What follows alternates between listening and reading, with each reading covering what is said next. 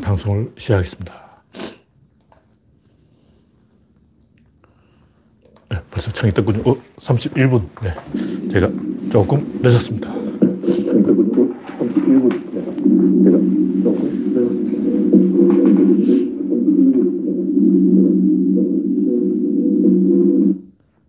네, 그레이스박님이 일발을 꺼내주셨습니다.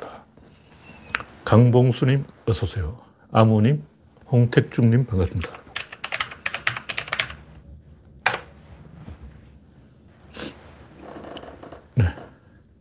영수장님 어서오세요. 일곱 시 반인데 벌써 창밖은 겨울이라서 깜깜해졌습니다. 여름이라면 화, 화날 텐데. 네, 지금 현재 열한 명 시청 중. 화면이 좀 오늘 어, 검은색 옷이 화질과 연관이 있다 뭐 이런 설이 있어서 검은색 옷을 입어봤는데, 사실인지 잘 모르겠지만 어떤 경우에 이 화질이 희미하게 나오는데, 그게 아마 이 머리도 하얗고 옷도 하얗면 카메라가 뭔가 초점을 못 잡는 것 같아요. 그렇다 치고. 네, 박명희님 어서오세요. 네, 오늘은 십일월 십일 일, 와, 아니잖아, 십일이구나. 내일이 빼빼로데이네요. 빼빼로데이를 하루 앞두고, 이, 미국 대선이 끝나고, 바이든이 차기 대통령으로 정해지고, 예, 기분 좋게 시작해 보겠습니다. 이 트럼프가 마지막까지 땡깡을 부리고, 어, 그, 제가 항상 하는 늙은 수컷 침팬지, 늙은 수컷 두목 침팬지 퇴행 행동, 이걸 하고 있는 거예요. 젊은 수, 수컷은 절대 이런 짓을 안 해. 항상 늙은 수컷이 이런 짓을 하는 거예요. 에너지가 고갈됐다는 거죠. 왜냐하면 젊은 수컷은 앞으로 장래가 있기 때문에 재도전을 한다든가 공화당을 생각해서라도 합리적인 행동을 하는데, 늙은 수컷은 자기가 그 무리에 짐이 된다는 사실을 확인하고 어떻게 하면 자연스럽게 무리해서 쫓겨날까, 이 궁리를 하는 거예요. 무의식이기 때문에 자기도 잘 몰라. 그러니까 트럼프 본인은, 아, 나는 아직도 꿈이 있어, 사 년 후에 재도전할 거야, 이렇게 생각하지만 그 말로 빈말이고, 마음속 깊은 곳에서 들려오는 마음의 소리를 들, 들어보라고. 아, 조석 이 네이버 웹툰 마음의 소리 연재가 끝났죠. 트럼프의 마음속 깊은 곳에서 들려오는 마음의 소리로 말하면 퇴행 행동을 해서 자기를 자연스럽게 지워버리려는 거예요. 자기 존재를 지워버리려고 해요. 그게 지금 우리나라에서 태극기 부대가 하고 있는 행동이고, 미국에서 트럼프가 하고 있는 행동이다. 그래서 트럼프가 의외로 그 뭔가 강력한 걸 보여줬어요.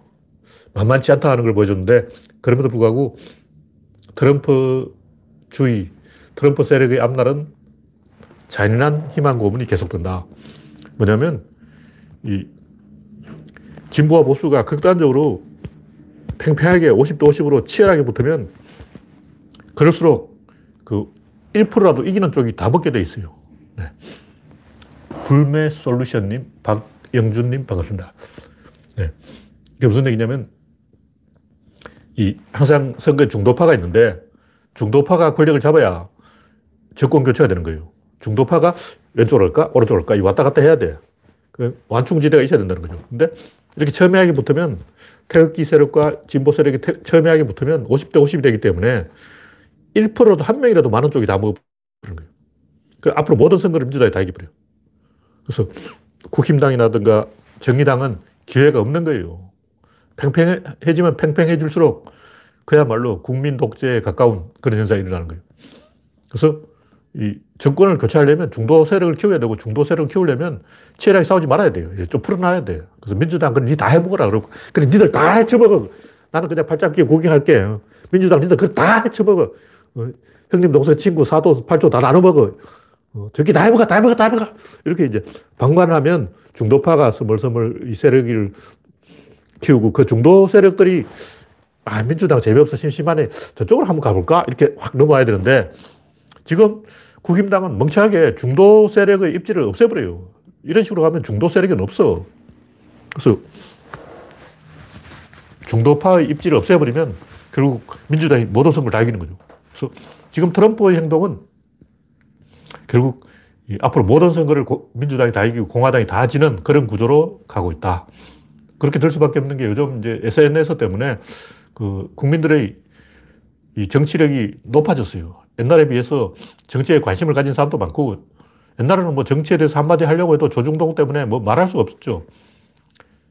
가만히 있어야 되는데, 지금은 이제 알면 아는 척 할 수 있게 되는 그런 문화이기 때문에, 어, 평범한 네티즌들도 인터넷에서 주워 듣고, 일베 꼴통들에게, 야, 인마, 너 인생 그렇게 살지 마 하고 한마디씩 해주는 그런 분위기가 되기 때문에, 앞으로 모든 선거를 민주당이 한국이나 미국이나 다 승리하게 된다. 그런 구조로 가고 있다. 그게 바로 트럼프의 땡깡 행동, 늙은 수컷 침팬지의 퇴행 행동, 집단의 짐이 되는 자기 자신을 지워버리는 행동인 거예요.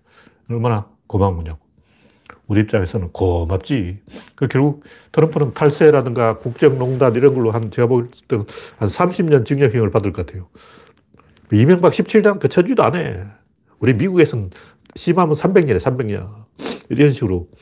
그러니까 트럼프 지지자들이 더욱 분노하게 되는 거예요. 트럼프가 삼백 년형을 받아버리면 트럼프 지지자들은 테러 행동을 하고 막 돌을 불지르고 막 약탈 이렇게 돼버리는 거죠. 그러면 친터, 반터, 막 니 죽고 나 죽기로, 너 죽고 나 죽기로 붙어버리는 거죠. 그렇게 되면 무조건 민주당이 이기는 거예요. 공화당은 앞으로 모든 선거를 다 지게 돼 있어. 그러니까 희망 고문을 계속하는 거지. 이길 듯 이길 듯 하면 더 못 이겨요. 진짜 이기려고 하면 상대방에게 기회를 줘. 그래, 민주당 너가 다 해쳐버라 그러고 그냥 집에 가서 낮잠이나 자라고. 그렇게 한 삼 년 차고 오면 민주당이 나사가 빠져가지고 정권을 갖다 바치게 돼. 이런 손쉬운 전략이 있는데도 왜 이렇게 대결 위주로 가느냐고. 대결로 가면 갈수록 민주당이 영구직구를 한다. 그런 얘기죠. 이건 제가 이제 미국의 공화당이나 한국의 국힘당에 힌트를 주는 건데, 띠려가지고 힌트를 줘도 못 찾아먹어요. 네. 지제이리님, 휴해님, 어서오세요. 현재 서른세 명 시청 중. 다음 곡지는 미친 백인 남자들. 제가 이 시사 리트에서 올려놨는데, 이 인종별로, 성별 기준으로 이렇게 분류해 놓은 걸 보니까, 아, 충격적이에요, 충격적이에요. 그러니까, people of color. 그러니까 유색 인종은 모든 주에서 바이든이 찍었다. 그리고 바이든이 오십 퍼센트 이상 나왔다는 얘기죠. 여성들은 굉장히 많은 주에서 그 중서부 몇몇 주 빼놓고 여성들은 거의 이 민주당을 찍었어요. 근데 여기서 중요한 것은, 여기서 여성이라는 것은 피부 색깔을 고려하지 않고 그냥 여성들. 그 다음에 남자들은 그 하나, 둘, 셋, 넷, 다섯, 여섯, 한 열 개 주 빼놓고 한 사십 개 주에서 전부 공화당을 찍었어요. 제일 미국에서 띨한 주가 와이오밍인데, 와이오밍은 트럼프를 칠십 퍼센트 찍었어. 미친, 미친놈. 그리고 백인 여성들이 민주당 찍은 게 한 스무 개. 그리고 백인 남자가 한 서너 개 주 빼놓고 전부 트럼프를 찍었어. 와. 그러니까 순수하게 미국에서 백인 남자만 보면 그 워싱턴주하고 그, 뭐야, 샌프란시스코, 그 동네하고 동부에 한 작은 주 두 개, 그거 빼놓고 다 트럼프를 찍었다는 거예요. 와. 아, 하와이가 있네. 하, 하와이 색깔이, 민주, 하와이는 백인 남자도 민주당 찍었어. 신기하네. 그래서, 이, 이 이번 선거는 저도 백인 남자만 볼 때는 충격적으로 백인들이 몰표를 던졌다. 네.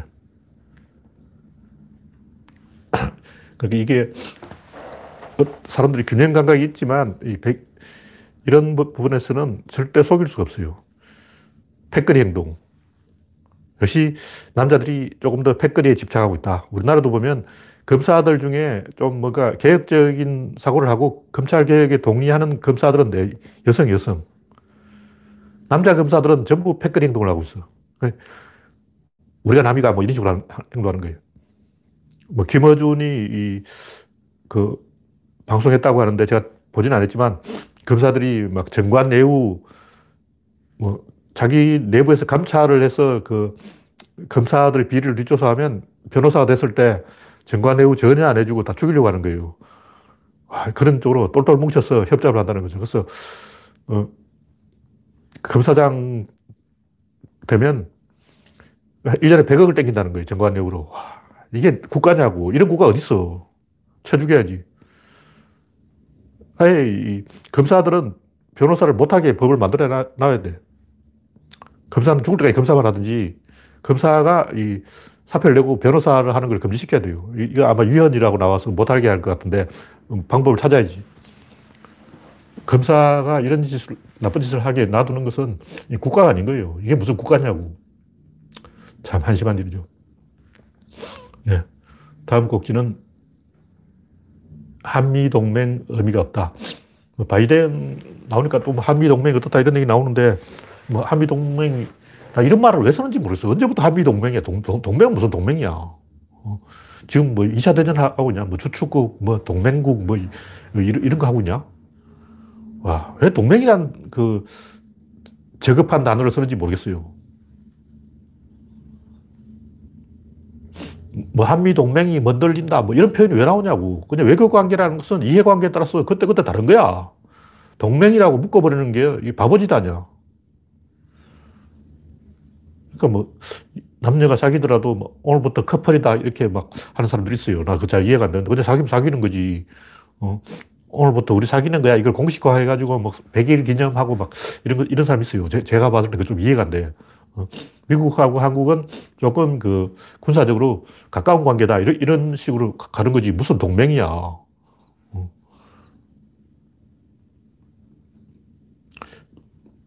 아니, 외교 관계일 뿐이에요.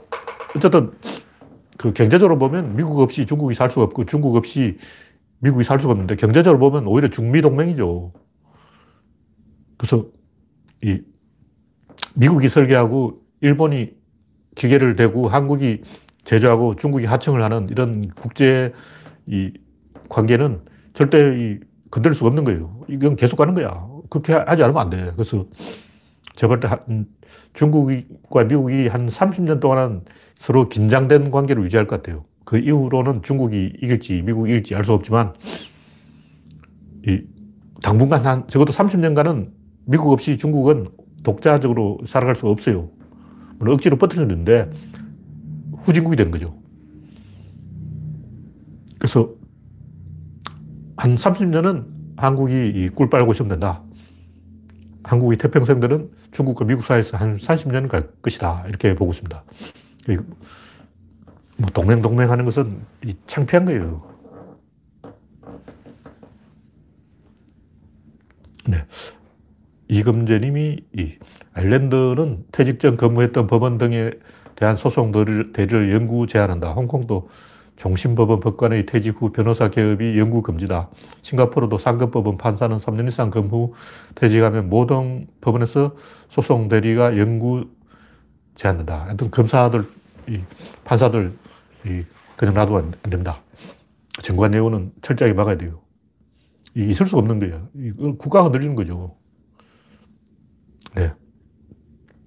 다음 꼭지는 따옴표 아닌 물음표 언론. 이 한겨레 프리즘에서 오랜만에 이 유선희 문화팀장이라는 분이 바른 말을 했는 것 같은데, 뭐 자세히 읽어보진 않았고, 미국 언론은 트럼프 거짓말에 대해서 방송 중단을 했어요. 이게 한두 개 방송사가 아니고 여러 방송사에서, 심지어 폭스뉴스까지도 방송 트럼프 대변인인지 막 말하고 있는데 끊어버린 거예요.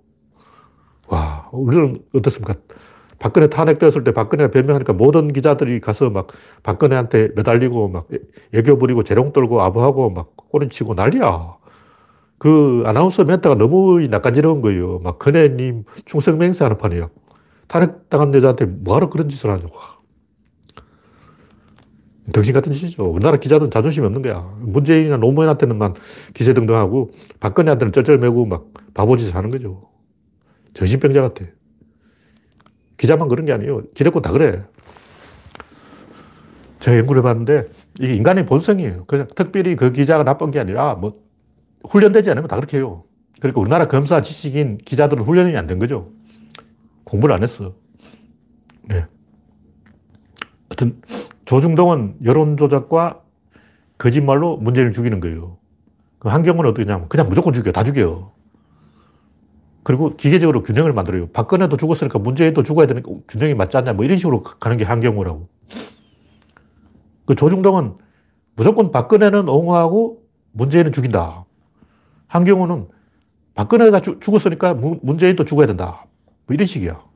자기들이 권력을 잡으려는 거죠. 언론이 갖고 놀려고 하는 거예요. 국민을 바보 만들어 놓고. 결국 언론이 국민 위에 군림하려는 거죠. 자기들이 판짜고 막 재판하고 다 해. 검사하고 똑같은 놈들이에요.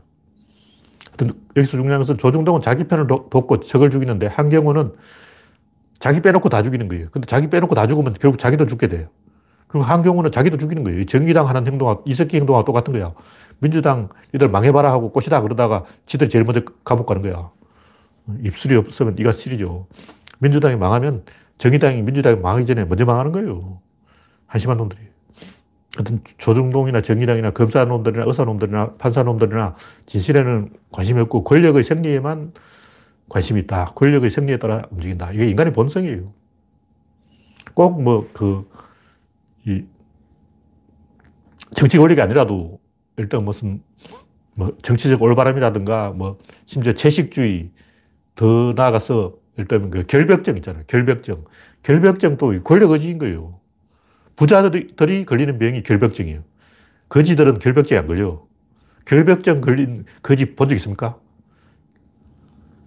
왜 거지들은 결벽증이 안 걸릴까? 거지니까 그렇지.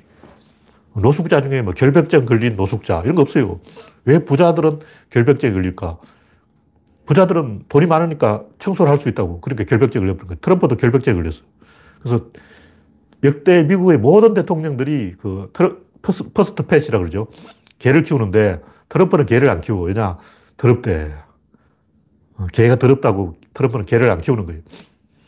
왜냐하면 이 개를 키워야 이 미국은 다 애완동물을 다 키우니까 지지율 올라갈 건데 트럼프는 들어, 들어, 들어, 들어 하고 막 어, 세균이 오염된다 그러고 막 개한테 세균 있다 그러고 개를 안 키우는 거예요.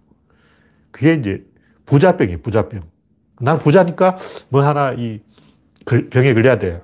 그래서 제일 쉬, 쉬, 깔끔한 병이 뭘까?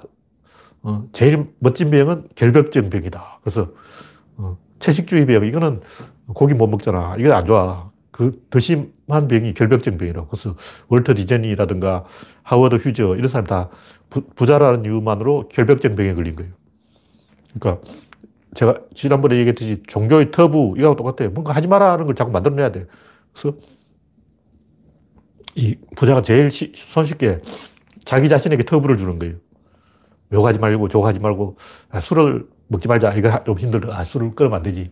어, 담배 피지 말자. 아, 이것도 힘들어. 그럼 제일 만만한 게 뭘까? 아, 결벽증.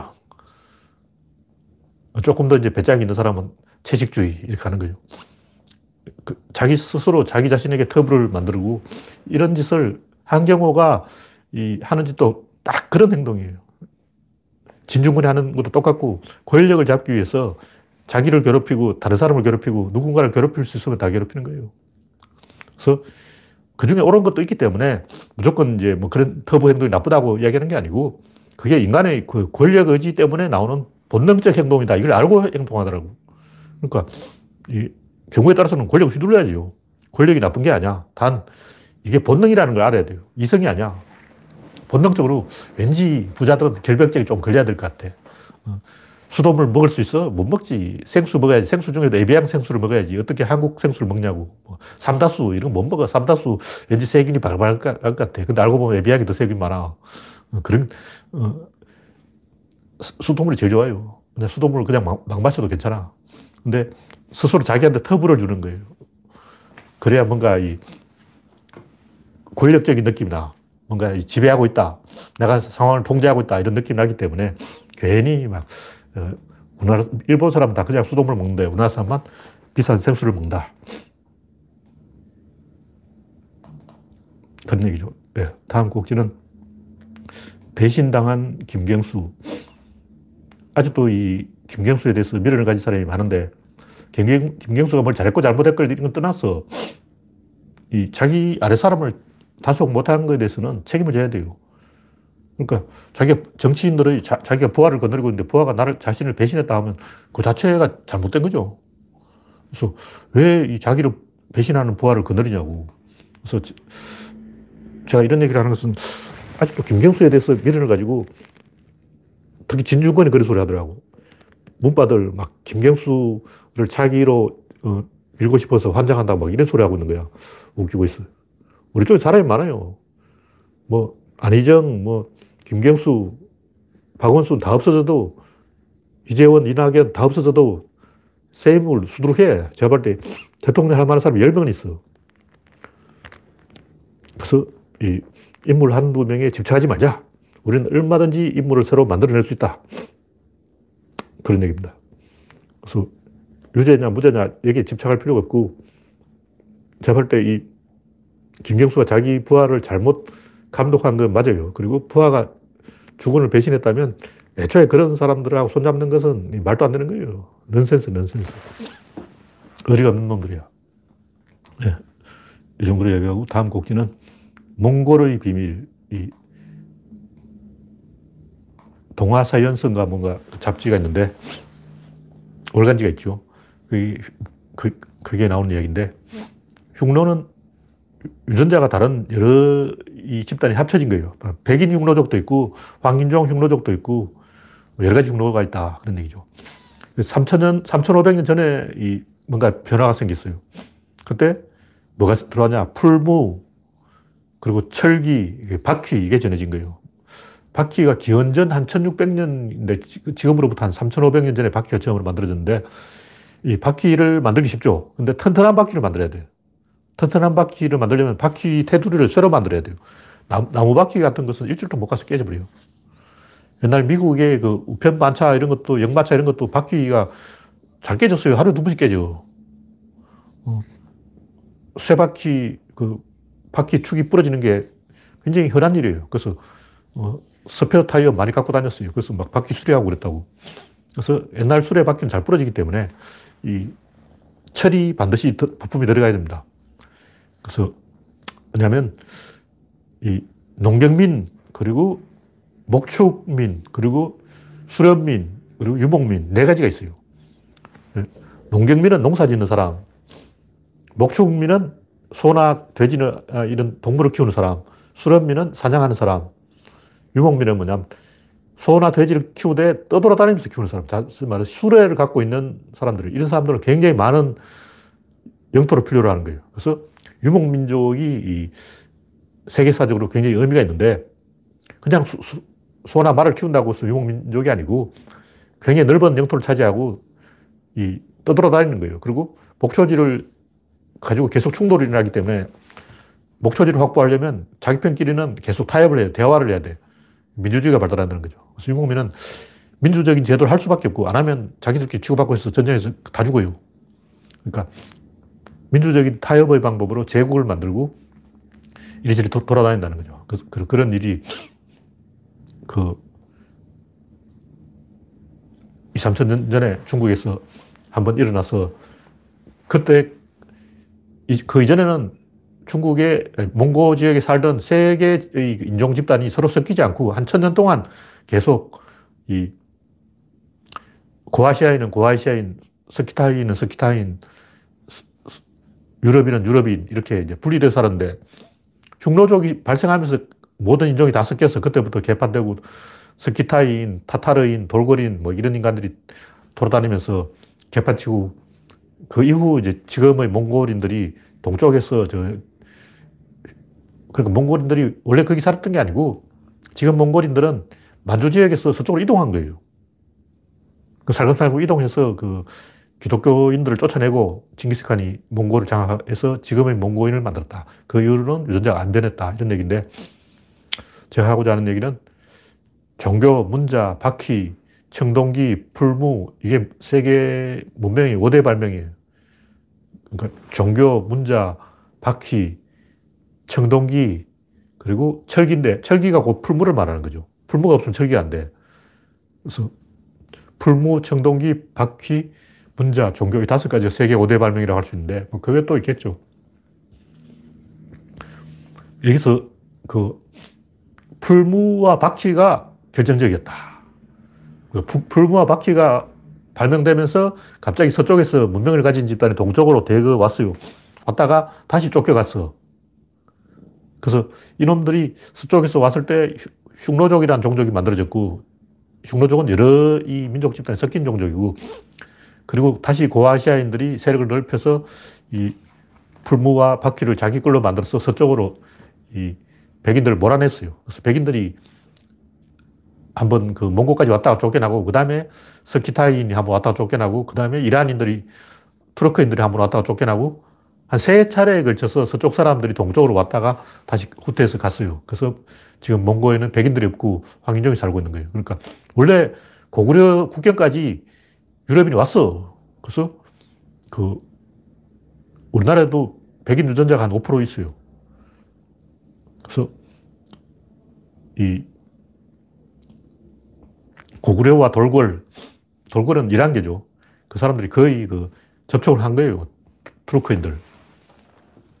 지금은 유구르인들이 이란인들인데, 유구르인, 투르크인 이 사람들이 거의 고구려하고 직접, 직접 접촉을 했다.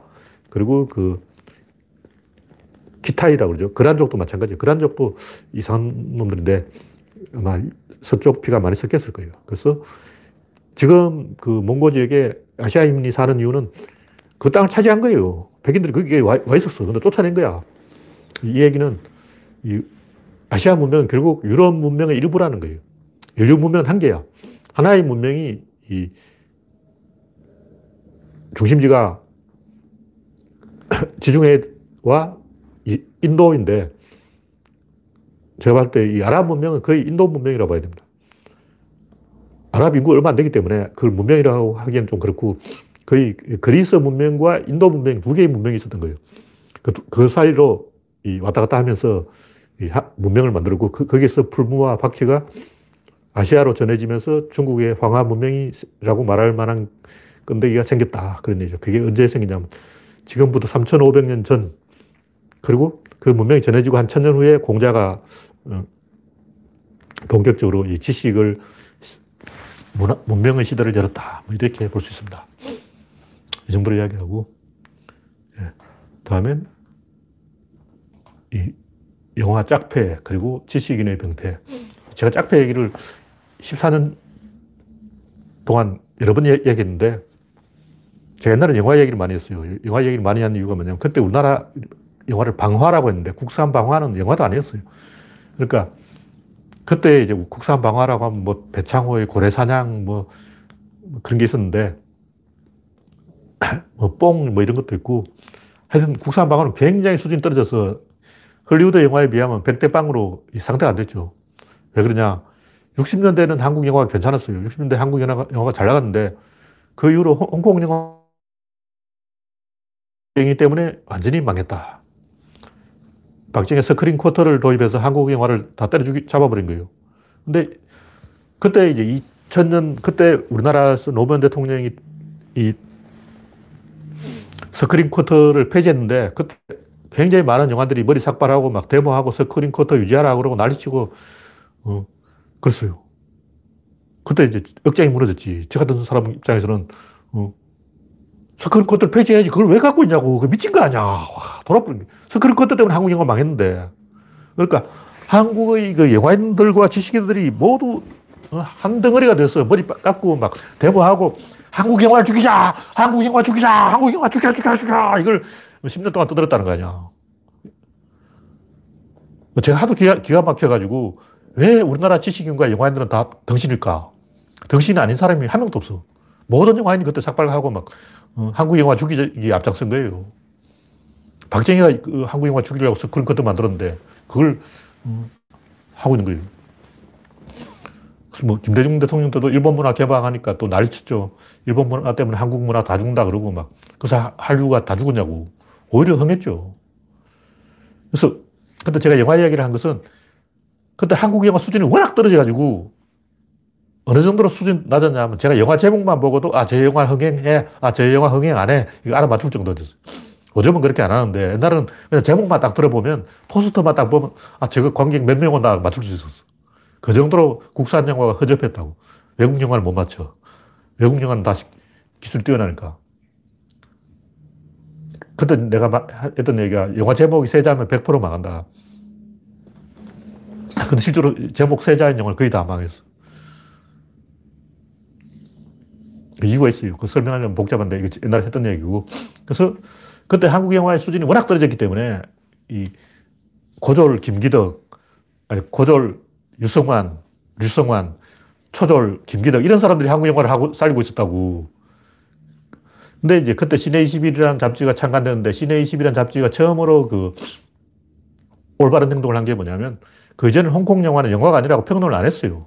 그 지식인들이, 영화인들이 홍콩 영화는 영화가 아니야. 평론할 필요 없어. 뭐, 영웅보색, 그, 평론하지 마. 안 해. 영화가 아니니까. 홍콩 영화도 영화냐. 이런 식으로, 어, 무시해버리는 거죠. 근데 시내 이십일에서 처음으로 이제 젊은 지식인들이 나와서, 아, 홍콩 영화도 영화다. 영웅본색도 미학이 있다. 그런 거예요. 뭐? 영웅본색에 미학이 있다고? 충격적인 거죠. 그러니까 그때까지만 사람들은, 지식인들은 영웅본색 같은 것은 중학생들이 보는 영화지, 고등학생만 해도 안 본다고. 중학생들이 학교 땡땡 치고 와서 본래 뒷구멍으로 담는 와서 보는 거 아니야. 어. 그래서 어느 정도였냐면, 그, 그런 영화를 처음에 이제 단성사라든가 이런 데 국내 극장에 걸면 관객이 안 와요. 아예 홍콩 영화는 관객이 안 와.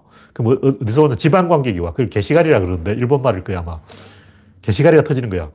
그러니까 서울 극장에 홍콩 영화를 걸면 관객이 안 와서, 그걸 저, 이제 뭐, 전주 극장, 뭐, 경주 극장, 뭐, 안동 극장, 뭐, 어, 정읍 극장, 이런 데 걸어야 이제 그때부터 관객이 오는 거야.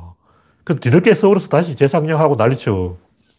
그 정도로 이 홍콩 영화를 우습게 본 거죠. 서울 관객들은 점잖은 사람이라서, 어, 우리 같은 점잖은 사람이 어떻게 홍콩 영화를 볼 수가 있다는 거냐? 막 이런 식으로 놀고 있던 때였어. 그러니까 영화가 그때 다 엉터리였어, 엉터리. 제대로 된 영화가 없었어요. 그러다 보니까 저 같은 사람들이, 아, 영화는 이렇게 만들어, 저렇게 만들어라, 어, 훈수를 하는 거죠. 제가 마지막으로 훈수한 게 이 짝패라고 할 수 있는데, 그 이후로는 제가 영화를 별로 보지도 않았고, 하, 한국 영화 수준이 높아졌기 때문에 이야기할 게 없었는데, 짝패를 이야기하는 이유는 정두홍 액션은 액션이 아니다. 이 말을 하고 싶은 거예요. 실제로 궁금하시면 류성환 항목에 나무위키 검색해 보라고. 그 가보면 얻은 사람들이 그 정두홍 때문에 류성환 망했다 이렇게 써놨어요. 나만 그렇게 생각하는 게 아니었어. 어, 저 혼자 그렇게 생각하는 게 아니고 그렇게 생각하는 사람이 우리나라에 많은 거야. 정두홍이 류성환 인생을 말아먹었어. 그래서 구남도도 저는 안 봤는데 류성환이 영화 만들 수 있다는 걸 저는 인정 안 합니다. 물론 이제 베를린 그게 좀 괜찮았어요. 액션을 못, 못 찍는 거예요. 근데 류성환 또 한때는 그 액션을 어떤 사람인데, 죽거나 혹은 나쁘거나, 이건 류성환이 아마추어 섭작인데 그야말로 막싸움이죠. 싸울 줄 아는 격투기를 좀 배워서 하는 게 아니고 그냥 뭐 동네 양아치 싸우는 거죠. 동네 양아치가 싸울 땐 그렇게 찍었는데, 근데 짝패는 동네 양아치 싸움이 아니라고. 그 제대로 이제 고수 간의 대결이란 말이야. 어. 근데 이 정두홍 액션은 액션이라고 볼 수 없는 거예요. 일단 그건 액션이 아니고, 액션이라기보다는 그 서턴터예요, 서턴터. 그게 뭐냐면, 여러 사람들이 이제 내가 발차기를 하면 니는 피하고, 내가 요렇게 하면 니는 요거 하고, 합을 맞추는 거예요. 정두홍 그거 하는 양반인지 액션하는 사람이 아니야. 다시 말해서 정두홍은 액션을 몰라. 정두홍은 어디 가서 나 액션한다 이러면 안 돼. 그냥 서턴터합니다 이렇게 하죠. 정두홍 당신 뭐 하는 사람이, 아, 서턴트 하는 사람이지. 이렇게 이야기해야지. 액션 하는 사람이다 하면 안 돼요. 일단, 이, 이소룡 액션은 경극 액션이에요. 그냥 액션이 아니고 경극 액션이라고. 경극을 한 사람만이 그걸 할 수 있어. 그 격투기 아니에요. 경극이지. 그런 식으로 액션에도 다 미학이 있고 이론이 있는 거예요. 그, 그냥 액션이 아니고 다 그, 정해지는 게 있다고요. 그래서, 어떤 액션이냐? 정두홍 액션은 그냥 아무 생각 없이 그냥 하는 액션이고, 차라리 그 류성환 액션이 막싸움 액션이죠. 막싸움 액션이 나름대로 그 미학이 있어요. 근데 막싸움만 가지고 짝패를 찍을 수는 없고, 이제 억지로 일본 영화 조금 뺏기고, 사무라이 영화 조금 뺏기고, 홍콩식 건물 구조 가져오고, 뭐 이상한 건물 우남정인가 뭐 이름은 한국식으로 붙여놨는데 실제로는 그 홍콩 건물도 아니고, 일본 건물도 아니고, 한국 건물도 아니고, 어, 다국적 건물이에요. 거기서 이제 다국적 액션이 나오냐, 안 나와. 이게 문제인 거예요. 이거 공간 구조가 보면 딱 홍금보 액션이 나올 만한 그런 거. 근데 홍금보 액션은 주변 그 지형지물을 이용하는 액션인데, 홍금보가 뚱땡이라서 그 지형지물을 이용하지 않으면 액션을 못 해. 근데 홍금보 액션이 안 나와. 그럼 사무라이 칼이 나와요. 그럼 사무라이 액션이 나오냐? 안 나와. 타란티노처럼 이제 아이러니한 장면이 나오려고 그래. 그럼 타란티노 액션이 나오냐? 안 나와. 그럼 뭐 하냐? 아무도 안 해. 근데 문제는 이런 쓰레기 영화에 영화 평론가들이 굉장히 많은 별점을 줬다는 거예요. 심지어 그 깐깐하다는 박평식도 별 세 개를 줬어. 와. 그러니까 우리나라 지식인들은 결국 인맥 따라가는 거예요. 그래서 늘 통난 게 인맥이라고. 류성환 인맥이 많아. 정두홍 인맥이 많지. 그래서 영화인들이 다 이게 친하니까 점수 준 거야. 근데 관객들은 냉정하지. 백만밖에 안 왔어. 망한 거지. 관객을 밥으로 보고 말이야. 내가 아까 얘기했잖아. 검사들, 기레기들, 언론인들, 지식인들 다 패거리 행동한다고. 여기서 영화인들이 패거리 행동한다는 걸 들켜버린 거죠. 양심이 있는 그 평론가라면 이건 망했다 하고 이야기해줘야죠. 망했잖아. 철학이 없는 거예요. 미학이 없는 거예요. 어떤 액션을 하겠다고 없어. 이것저것 다 한 번씩 까메오로 나오긴 나오는데, 제대로 뭐, 일단 뭐, 비보이들이 막 헤더 서핑을 하면서, 와, 거기서 무슨 헤더 서핑 액션을 보여주냐? 안 보여줘. 그냥 가야. 그 여고생들이 갑자기 막 날라리들이 와가지고 막, 어, 면도칼을 입에 물고 뱉을 것 같아. 그럼 그게 날라리들이 면도칼을 뱉냐? 안 뱉어. 그냥 없어져. 그리고 하키부 애들이 막 하키 서팅하고 퍽을 갖고 와서 막 칠 것 같이 해. 근데 그걸로 하키 액션을 하냐? 안 해. 야구부 애들이 야구빵만 들고 와. 야구빵만으로 뭐 보여주냐? 안 해. 그게 다예요. 그냥, 어, 여고생 날라리 부대, 뭐 하키 부대, 야구부, 어, 비보이 다 한 번씩 와가지고 그냥 오거리에서 짠 하고 끝. 초등학생도 아니고 이건 해주게야지. 이것은 그 재밌고 재미없고 이걸 떠나서 제가 영화 얘기를 하는 것은 그 재밌고 재미없고 이게 아니에요. 영화는 다 재밌어요. 그것도 재밌게 보면 재밌다고. 누군 정성들을 만들었는데 재미없을 리가 있나. 아, 재밌어 하고 보면 재밌어요. 근데 지지할 수 없다는 거죠.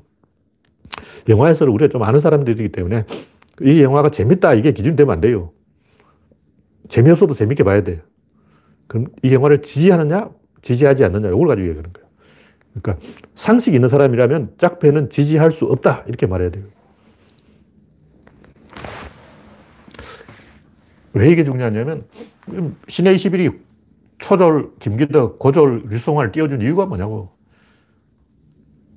그때 아웃사이더 정신이 있었던 거예요. 우리는 아웃사이더다 이런 이 패기가 있었다고. 근데 지금은 신의 이십일이고 뭐 한겨레고 다 지들이 주류가 된 거죠. 그러니까 아웃사이더 정신을 잃어버린 거예요. 그때만 해도 아웃사이더 정신이 있었기 때문에 이 우리가 류성환을 좀 키워보자 뭐 이런 어, 그런 의도가 있는 행동이었죠. 그래서 결국은 탐미주의가 없다 이런 얘기예요. 그래서 제가 이 액션을 그렇게 찍으면 안 되고 운동은 힘을 이길 수 없기 때문에 마동석 액션으로 가야 된다 이렇게 십사 년 전에 그 무렵에 이야기를 했는데 결국 그 세월이 흐르고 보니까 마동석 액션이 맞았죠. 그래서 제 의견이 맞았던 거예요. 근데 아직도 그 충무로가 마동석 액션을 이해를 못하고 있어. 마동석이 왜 먹히는지 이걸 모르고 있어. 그러니까 마동석이 왠지 먹힐 것 같아서 일단 서긴 서는데 왜 마동석 액션이 통하는가 이걸 자체를 충무로가 아직 캐치를 못하고 답을 모르고 있는 거예요. 그래서 제대로 된 마동석 액션이 없어. 아직 싸울 줄 몰라. 격투를 할 줄 몰라. 하여간 그 짝패는 자세히 보면 격투 기술이 하나도 안 나와요. 이런 경우에는 어떻게 적을 제압할 수 있다. 이렇게 맞는, 그래서 짝패를 보고, 야, 격투 좀 배워서 서버가야 되겠다. 백대빵으로 깨집니다. 그런 식으로 액션하면 좀 싸울 줄 아는 애한테 걸리면 뒤지게 맞아요. 짝패라면 두 명인데, 어, 두 명이면 어떻게 팀플레이를 해야 될 거 아니에요. 그걸 전혀 못 해. 팀플레이를 하는 척 하고 있는데 안 해. 자세히 보면 그 팀플레이 동작이 하나도 없어요. 하려고 노력은 해. 근데 팀플레이를 어떻게 해야 되는지 몰라가지고 패스도 없고 크로스 올려주는 것도 없고 어시스트 해주는 것도 없고 차라리 어벤져스가 낫죠. 어벤져스는 그래도 팀플레이가 좀 나옵니다. 네, 이 정도로 이야기하고 다음은 이 불쾌한 골짜기의 권력의지. 이것도 뭐 가끔 신문기사에 나오는 얘기인데 일본의 그 모리 교수라는 사람이 그 주장한 이론인데 인형이라든가 뭐, 로봇이 사람을 전혀 안 닮았을 때는 안 닮은 것보다 조금 더 닮은 것이 더 낫다. 근데 거의 사람을 닮으면 오히려 더 불쾌해진다. 그래서 닮을수록 이렇게 이제 호감도가 상승하다가 더 닮으니까 확 추락하는 거예요. 그러다 다시 올라가. 사람하고 똑같으면 호감도가 증가하는 거죠. 이게 무슨 얘기냐. 이건 뭐냐면 일본 애니메이션이 망했다는 얘기예요. 네, 박명진님 질문이 팀 힘위의 입자인데 그렇다면 팀 플레이인가요? 맞는 얘기입니다. 이것도 좀 더 이 얘기하려면 깊이 이야기하면 연구를 해보고 이야기했는데 제가 옛날에 다 써놨을 거예요.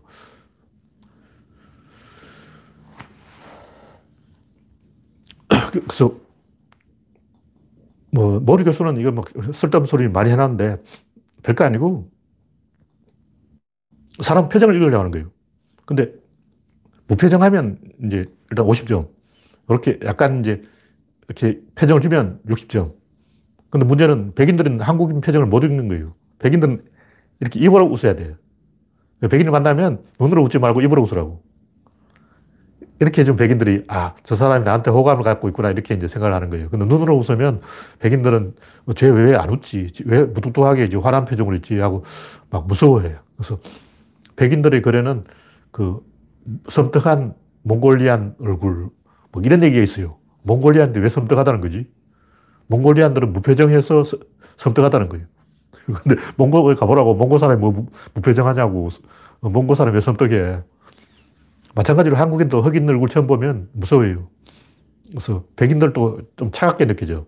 그냥 백인들은 눈으로 안 웃고 입으로 웃기 때문에 백인들의 표정을 우리가 캐치를 못하는 거예요. 그래서 하여튼 결국 그 공각기동대 그 넷플릭스에 나오는 공각기동대 그 제가 볼 때 최악이 최악. 와, 차라리 그냥 어, 투디로 흑백 만화로 나올 때가 종이 만화가 더 나았어. 종이 만화로 나올 때는 그림이 괜찮은데 이걸 쓰리 디 비슷하게 해놓으니까 완전히 베렸어, 베렸어. 그래서 만화에도 옛날부터 그 이 어색함을 극복하기 위한 여러 가지 기술이 발달해 있어요. 그래서 명량 만화, 명량 만화는 이제 뭐 길창덕이라든가 뭐 옛날부터 있었는데 윤성훈, 그 고인돌 뭐 있잖아요. 그런 만화들은 굉장히 즐거워요. 이모티콘하고 똑같죠. 이모티콘은 사람 별로 안 닮았는데 이모티콘은 즐겁다. 근데 이런 식으로 사람을 닮았는데 제일 무서운 게 일본 가부키의 노라고 있죠. 그 가면 눈썹을 깎아버리고 여기에 눈썹을 그려놨어. 이게 당나라 유행인데 일본은 당나라 시대 풍속이 아직까지 남아있는 거예요. 모나리자도 눈썹이 없죠. 그래서 무서운데. 그래서 제가 하고자 하는 얘기는 뭐냐면 사람 본능적으로 그 상대방의 표정을 읽으려고 하는 본능이 있어요. 그래서 뱀이 무서운 이유는 뱀은 눈이 안 보여서 그런 거예요. 뱀을 보라고 눈이 보이냐고, 안 보이지. 지렁이는 더 안 보이지. 구더기 삼천 마리 무섭죠. 왜 구더기 삼천 마리가 무섭냐면 어디가 머리가 꼬리인지 알 수, 내가 통제를 할 수 없는 거예요. 그러니까 인간은 본능적으로 질병이라든가 장애 이런 것을 무서워하게 되는데 그 극단적인 최악이 뭐냐면 해골입니다. 해골. 해골은 무서운 거예요. 왜 무서울까? 그 죽음을 연상시키는 무서운 거죠. 그래서 본능적으로 인간은 해골을 무서워하게 돼 있고 장애라든가 시체라든가 이런 걸 무서워하게 돼 있어요. 근데 학습을 하면 괜찮아요. 그래서 아기들은 그 어색한 걸 보여줘도 전혀 무서워하지 않아요. 아기들은 흑인, 흑인을 봐도 백인을 봐도 황, 황인종을 봐도 무서워하지 않는다는 거죠. 아기들, 아기들은 뱀을 보여줘도 안 무서워해요. 뱀, 거미, 쥐 이런 것도 막 만지려고 한다고. 그래서 이 제가 하는 얘기는 뭐냐면 어떤 걸 무서워하는 이유는 그걸 통제하려고 하기 때문에 그런 거예요. 그래서 진중권이 대중을 무서워하는 이유는 뭐냐면 대중을 통제할 욕심이 있기 때문에. 저 같은 사람은 대중을 통제할 욕심이 없어. 김어준 같은 사람은 대중들에게 영합하려고 하지. 대중을 통제하려고 하지 않아. 그러니까 대중을 무서워하지 않는 거예요. 진중권은 대중을 통제하려고 그런 마음을 먹고 있기 때문에 무서워하는 거예요. 그래서 삐뚤어진 마음을 먹고 있기 때문에 무섭다. 마찬가지로 결벽증 이야기 아까 했는데 왜 결벽증이 갑자기 생겼을까? 왜 월터 디즈니나 하워드 휴즈 같은 부자, 트럼프 같은 부자들이 결벽증에 걸려가지고 트럼프는 걔가 무서워 그러고 막 그러고 있을까? 돈이 많으니까 그런 거예요. 돈이 많으니까 상대방을 통제할 수 있는 거예요. 통제할 수 있으니까 통제하려고 하는 거예요. 통제하려고 하니까 통제가 안 돼. 통제 안 되니까 무서운 거죠. 그래서 어떤 것이 무섭다고 말하는 사람은 어떤 것을 통제할 마음을 갖고 있는 거예요. 그래서 뭐 채식주의도 그렇고 뭔가 터부를 지어내고 금제, 뭐 하지 마라, 뭐 이런 규칙을, 쓸데없는 규칙을, 인간을 억압하는 규칙을 만들어내는 사람, 내는 사람들은 권력 의지를 가지고 대상을 통제하려고 하는 비뚤어진 이 불순한 나쁜 마음을 먹고 있는 것이다. 그런 얘기죠. 그래서 우리가 그런 그 상대방을 통제하겠다는 마음이 없으면 어, 외국인 노동자 봐도 안 무서워요. 근데 막 저 어, 경기도 뭐 안산이나 이런 지역에 사는 사람들을 인터넷 댓글 보면 아, 외국인 지나가는데 무섭다는 거예요. 뭐가 무서울까? 왜 외국인이 지나가는데 막 무서워? 범죄율로 보면 외국인 노동자의 범죄가 한국인 범죄보다 훨씬 적어요. 한국인들이 외국인 노동자보다 훨씬 많은 범죄를 저지른다고. 저 같은 경우도 막 강원도 쪽으로 가보니까 막 요즘 파수학철인데 막 외국인 노동자들이 버스 타고 단체로 와서 막 우르르 가서 팝아트 가서 팝 뽑고 있더라고. 그걸 보면, 어, 무서워. 외국인 노동자를, 어, 무서워. 이런 생각을 가진 사람들은 그 외국인 노동자를 통제하려는 마음을 갖고 있는 거. 왜 통제해? 우리나라 와서 뭐 돈 벌어 가면, 어, 그 우리가 생각해서는 즐겁게 생각해야지. 그걸 왜, 어, 나쁜 마음을 먹고 막 외국인 노동자 무서워 그러냐고. 그것은 나쁜 생각을 갖고 있기 때문이다. 그런 얘기예요. 그러니까 나쁜 생각을 가지지 말자. 자기도 모르게 나쁜 생각을 가질 수가 있어요. 자기는 착한 사람이니까 아, 난 착한 사람이야. 그러면 내가 느끼는 것은 다 올바른 것이야. 이렇게 생각하면 안 되고 착한 사람도 나쁜 생각을 가질 수가 있다. 그러니까 외국인 노동자를 통제하려는 나쁜 마음을 먹고 있기 때문에 외국인 노동자를 보면 무서운 거예요. 그래서 뭐가 무섭다고 생각하는 사람들은 그, 뭔가 흉악한 사람이야. 내 마음이 삐뚤어져 있지 않을까? 이걸 생각해 보라고. 네. 한국, 박영준, 한국 엘리트 세력들의 패권 행태는 서울 중심의 지나치게 중앙 집권적이고 좁은 국토에 기인한다고 보면 될 거네. 맞는 얘기죠. 이 땅덩어리 크면 권력이 분산되기 때문에 패권 행동을 안 먹혀요. 해도 안 먹혀. 근데 우리나라 같은 경우는 바닥이 좁기 때문에 열 명만 모여도 뭐가 하나 수작을 부릴 수 있어요. 형님, 동생, 사돈, 팔촌, 친구, 뭐, 학벌, 지연, 혈연 다 연결되기 때문에 우리나라 같은 데는 주가 조작하는 것도 쉽고 부동산 협잡하기도 쉽고 모든 게 조작하기 쉬워. 그뿐만 아니라 우리나라 사람들 철학 자체가 뭘 조작하기 쉽도록 뭔가 제도를 만들어 놨어요. 예를 들면 세금 같은 경우도 형식적으로는 많이 때려놓고 뒤로 다 탕감해 주잖아. 연말정산 해주고 다 빼준다고. 이런 게 굉장히 안 좋은 거예요. 표면적인 걸 엄청나게 높여놓고 뒤로 앞면이 있으면 다 빼주는 이런 구조가 아주 후진국 형태인데 우리나라는 모든 부분이 그렇게 돼 있어요. 어. 형식적으로는 안 된다 해놓고 뒤로 알아보면 다 입양시켜줘. 모든 사회 구조가 그런 식으로 삐뚤어지게 만들어놓고 그걸 가지고 편안해하는 거예요. 그렇게 이렇게 이제 불법적으로 할 수 있게 해야 다들 조용해지지. 너무 딱딱하게 규칙 지키라 그러면 사람들이 힘들어한다. 그러므로 이 비리가 있어도 좀 봐주자. 노점상이 깽판 쳐도 봐주고, 뭐 저 신림역 길거리 가보면 노점상뿐만 아니라 막 가게도 계속 그 인도로 밀고 나오는 거예요. 뭐 가게 장사하는 사람들은 가게 안에서 장사하지 왜 그 인도를 점령하고 있냐고. 그건 뭐냐면 정직하게 장사하는 사람들에게 페널티를 주는 거예요. 나쁜 짓을 하는 사람들에게 상을 주는 거예요. 지하철에 그 여성 노약자석, 임산부석 이것도 없어야 돼요. 그냥 뻔뻔한 사람한테 상을 준다고. 정직한 사람에게 처벌을 하는 거예요. 그럼 사람들이 아 뻔뻔해야 되는구나 하고 이제 점점 뻔뻔해지는 거야. 그러니까 나쁜 짓을 하는 사람들에게 상을 주는 그런 걸 가지고 굉장히 즐거워하는 어, 그런 모든 사람들이 그런 식으로 사고방식을 그런 쪽으로 가져가기 때문에 한국이 점점점 뭔가 살기가 힘들어지고 있다. 일본처럼 우리나라도 그 어, 노점상이 막 도로 점령하고 장사하는 사람들이 어, 길거리 점령하고 막 이렇게 못하게 엄격하게 시행해야 돼요. 노량진 수산시장에 아직도 그 아저씨들 대부하고 있다는 거야. 그러면 안 되죠. 법을 지켜야지. 어, 그동안 세금도 조금밖에 안 내고 거의 공짜로 장사하다가 어, 월세 삼십만 원 그래서 육십만 원 올라갔다고 그게 월세냐고. 어. 그게 그저지. 그거 가지고 데모하고 막 그런 게 어딨어. 제가 볼 때 그건 배가 불러 터진 거예요. 이런 식으로 강짜 부리고 억지 부리면 다 된다. 이렇게 점점 사회가 그쪽으로 하면 안 돼요. 이제는 그건 후진국 형태고 우리나라가 옛날에 가난해서 그랬고 가난할 때는 막 불법 점유 이런 것도 이십 년 묵으면 자기 땅 되고 막 그, 그런 거예요. 근데 지금은 이제 선진국이 되었기 때문에 국민들부터 제대로 해야 돼요. 봐주고, 어, 이, 이, 그렇게 짜고치기 없기로 가야 돼요. 그래서 국가가 전반적으로 이렇게 뒷구멍으로 막 수작을 하도록 철학을 갖고 있기 때문에 서울대 애들도 그렇게 패거리 행동을 하는 거죠. 국가 전체가 그렇게 돼 있는데 뭐 지들이 안 할 이유가 없지. 기자들도 그러고 검사들도 그러고 의사들도 그러고 판사들도 그러고 다 그런 거죠. 다 골목 양아치 시장, 노량진 수산시장에 그 거지 서는 사람들하고 기레기들 하는 행동이 뭐가 다르냐고 똑같아. 거기도 보면 진보활동가라는 사람들이 달라붙어가지고 개판치고 있다는 거야. 진보활동가가 거기 가서 그 불법적인 행동을 하는 게 그게 뭐 그게 진보활동이냐고.